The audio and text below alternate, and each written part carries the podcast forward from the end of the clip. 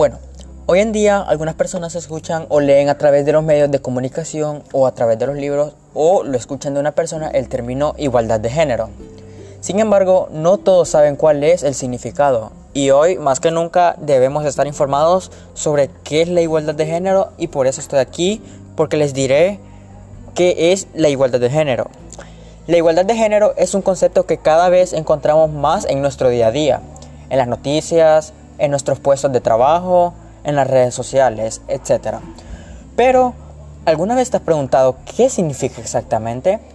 ¿Por qué se sigue reivindicando la igualdad de género si todas las leyes reconocen los mismos derechos a hombres y mujeres? ¿Qué diferencias hay entre la igualdad de género? Hoy queremos que cuando acabes de escuchar este audio tengas bien claras todas tus respuestas. Bueno, según Naciones Unidas, la igualdad de género se refiere a la igualdad de derechos, responsabilidades y oportunidades de las mujeres y los hombres, y las niñas y los niños.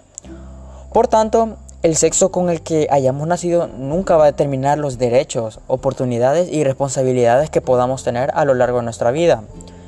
La igualdad de género es por tanto un principio jurídico universal, mientras que la equidad de género introduce además un componente ético para asegurar una igualdad real que de alguna forma compense la desigualdad histórica que el género femenino arrastra en cuanto a representación política o mercado laboral, entre otras.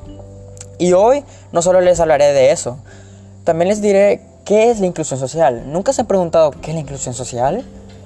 Bueno, pues la inclusión social es la tendencia a posibilitar que personas en riesgo de pobreza o de exclusión social tengan la oportunidad de participar de manera plena en la vida social y así puedan disfrutar de un nivel de vida adecuado.